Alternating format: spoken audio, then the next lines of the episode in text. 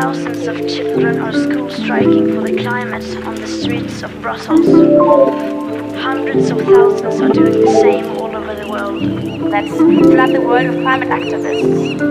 Let's get out of the zones of convenience and join forces and start taking ourselves more seriously. Well, to start living.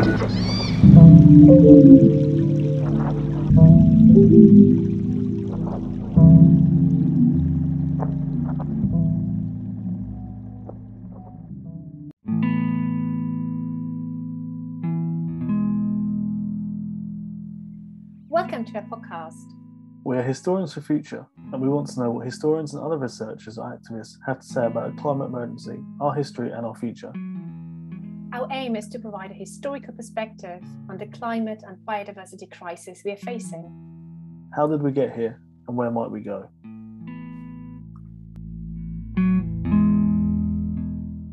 Hello, everyone. It's Elliot here, and I'm delighted to share that for our first episode of the series, we're joined by Simon Schaffer. Simon is a professor of history of science at the University of Cambridge and joins me to discuss our first topic what can we learn from history about climate change?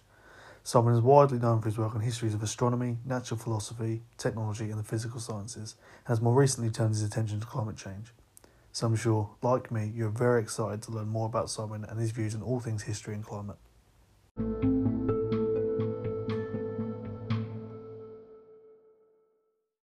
Hello, it's great to be here. So, kicking things off, as a historian, do you care about the future? And if so, why? That's a harder question than it sounds. Of course, I care about the future. It would be bizarre not to. But um, the characteristic, or one characteristic position that historians often adopt, is to insist on precedent, to insist that whenever something new or unprecedented or unexpected or surprising is proclaimed, there'll be an historian in the corner of the room saying, No, this has happened before. Let me tell you a story. And that story will often uh, feature something that's supposed to be very similar indeed to the allegedly unprecedented phenomenon that we're now facing. I'm not sure that's a terribly helpful use for history. On hmm. the contrary, I think one of the most important relations between, for example, the climate crisis, the climate emergency, and the professional concern of historians and historically minded people is to work out a better account of what is new not to insist that nothing is. So there's a very obvious effect on historical consciousness and practice of the nature of the climate emergency, just as, in my view, there are some very obvious relevances and connections between historical practice and the character and implications of the climate emergency and the future in general.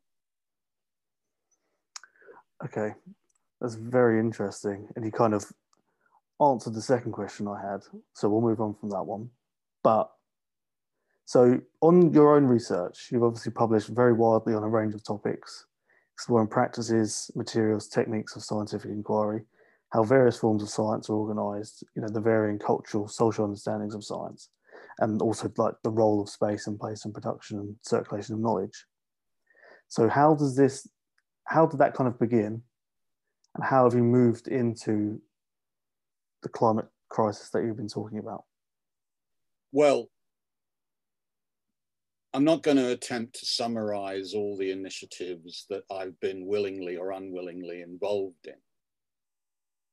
What i want to bring out i guess is a couple of features of work that i've been involved in around the history of the sciences that seem to me to be peculiarly useful when we're thinking about the climate emergency and peculiarly relevant to that emergency. In other words, these approaches that I've been involved in are not only likely to help, that's what I hope, but also very likely to change. That's what I intend. So, one way of describing the kind of work that I've been interested in is that it's based on three kinds of shift from what I was taught. One shift is a shift from chronology to geography. So rather than a view of the history of the sciences that writes chronicles and is obsessed with priorities and founders, the kind of history of the sciences that interests me more is a history that tries to make sense of how what happens in one place happens anywhere else. Hmm. And that raises issues of replication and, in principle, fascinatingly for the climate sciences, of universalization. Since it's not possible to observe everywhere always at the same time, how are those claims guaranteed and produced? How is it, for example, this really matters to climate science? How is it that there are certain places that get privileged so that what happens there counts as if it was happening everywhere? And then there are other sites, other places, other groups of people where what happens there and what happens to them doesn't seem to count at all or it counts for like very little. That's one question. The privileging and unevenness of the geography of knowledge. Secondly, this is a very familiar point, I guess, to the people in the podcast, a shift from roughly theory to practice. The way I was trained was that the history of the sciences is essentially and certainly first of all, a history of sequences of theories, of complex and often quite abstract stories about how the world is, and how the world is occasionally affects those stories and changes them. Instead of that kind of approach, uh, what I've been involved in is trying to make sense of the history of science as essentially a history of work. The sciences are organized and very often, as we know all too well, disorganized forms of labor. Organized like work and with all the political, social, moral problems that forms of work have. And finally, perhaps most relevantly to our interests, an insistence that controversy is not embarrassing, it's informative the traditional one, traditional one, very important image of the sciences is that, uh, to put it very bluntly, because the world is shared by all, consensus is the default position. Because we're all wired up the same way, so we all, in principle, see the same thing. So you'd expect folk to agree. And if they don't, something's going wrong. The view that my work takes is exactly the opposite. That what's to be explained is agreement. Agreement is fragile, temporary, unlikely, difficult, and not long lasting. And it needs analysis. The implication of that is that the history of science is a good way of making what seems very familiar, what seems taken for granted, look odd and look as though it's in need of explanation. And what seems odd or marginal or passe becomes, when we attend to it, more plausible, more interesting, more significant. So that inversion, it's a double inversion of uh, making the familiar strange and making the strange familiar, uh, seems to me to be one of the most interesting and important ways in which historians of science can contribute to and also respond to the climate emergency and what's going on. Okay.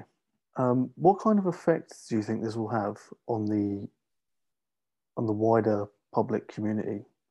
So, for instance, like uh, activists or just the general public. Well, one reason why the climate emergency and its many dimensions um, interact so strongly with the the kind of work that we're talking about is that almost all the positions adopted in the climate emergency bring with them, whether they know it or not, stories about how we got here, including stories about who we are in that sentence. A huge amount of the politics of the climate emergency is about the definition of the collective, who is the we, and one can think about that very well by dwelling for a moment on the meaning of the word responsible. So that responsible in English means both causal and moral principles. If one is responsible, it means one's actions have these effects if one is responsible, it means one is acting virtuously. It's an absolutely fascinating feature of language, of political language there, but it brings together causation and ethics in an absolutely obvious way. And it does so through stories about the past, through stories about genealogy, about how we got here, about what was done, why it was done. Was it done with knowledge or not? Was it unwitting or not? How was it organized? In whose interests was it organized? Those are the fundamental questions of any decent history of the sciences, and they are the central issues. Clearly, they're the central issues in the politics of the climate emergency, especially issues of climate justice. Climate justice is a set of projects massively focused on questions of responsibility. Okay. And so, what do we take away from this as the academic community and beyond? So, for instance, for our listeners, how can they use what you're saying and put it to benefit the climate emergency? I think there are two things going on here that matter most. One is around teaching and education. The other is around activism and intervention. Teaching first.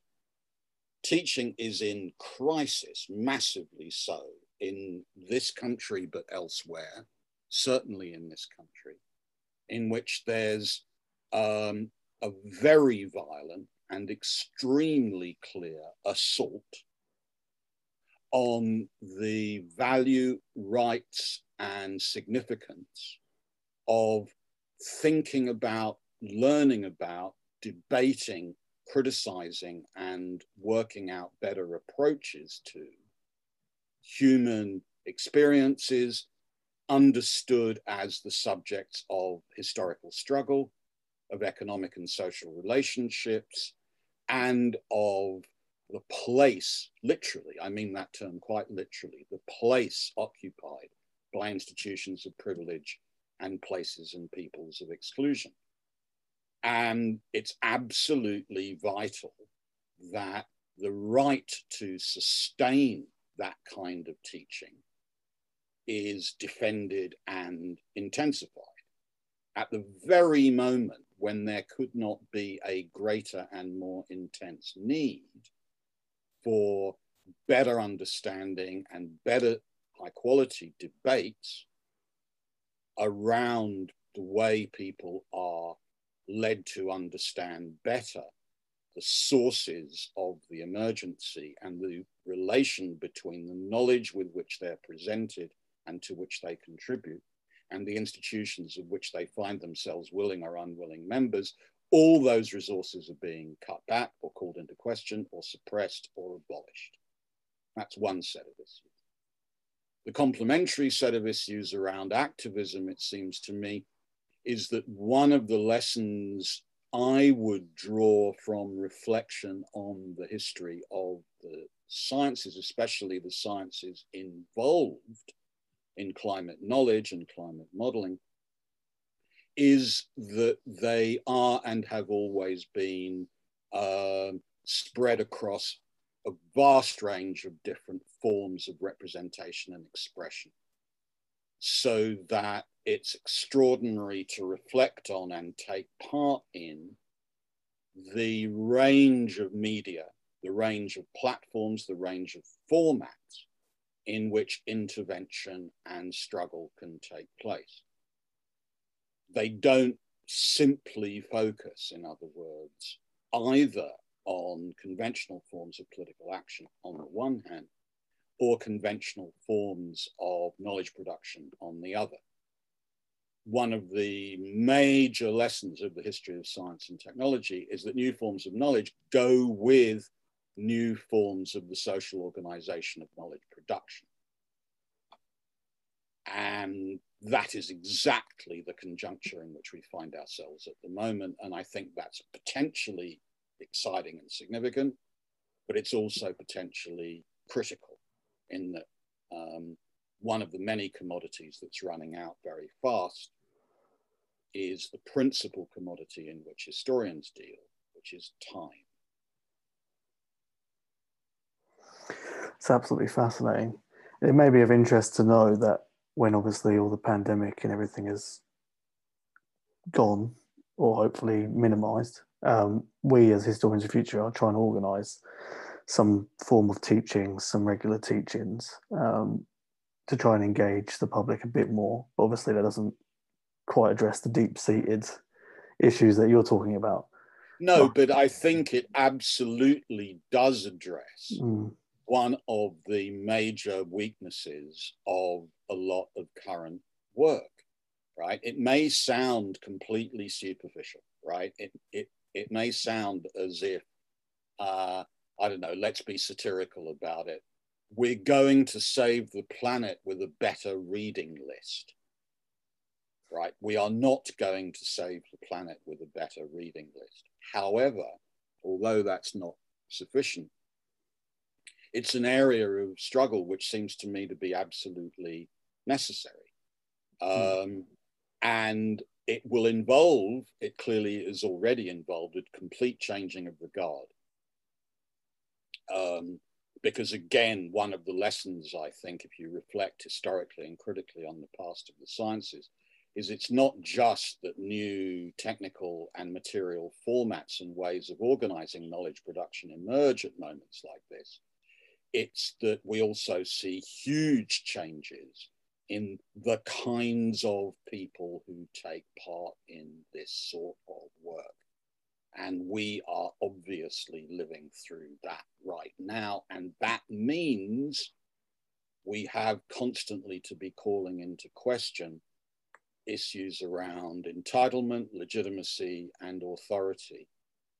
One of the difficulties of that, we don't have time to go into this in any detail, has been that over the last 20 years, 25 years, in fact, the issue has seemed to be, has seemed to be a defense of the legitimacy of orthodox science against pernicious and evil minded agents, the so called merchants of doubt. That may not be the only issue and it may not now be the principal one.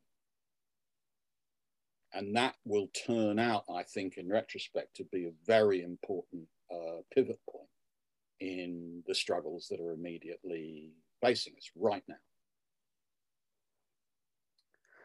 Okay, Simon, thank you very much. Seems like a good place to end it. Uh, thank, you so you. much for joining. Thank you. It's been a pleasure.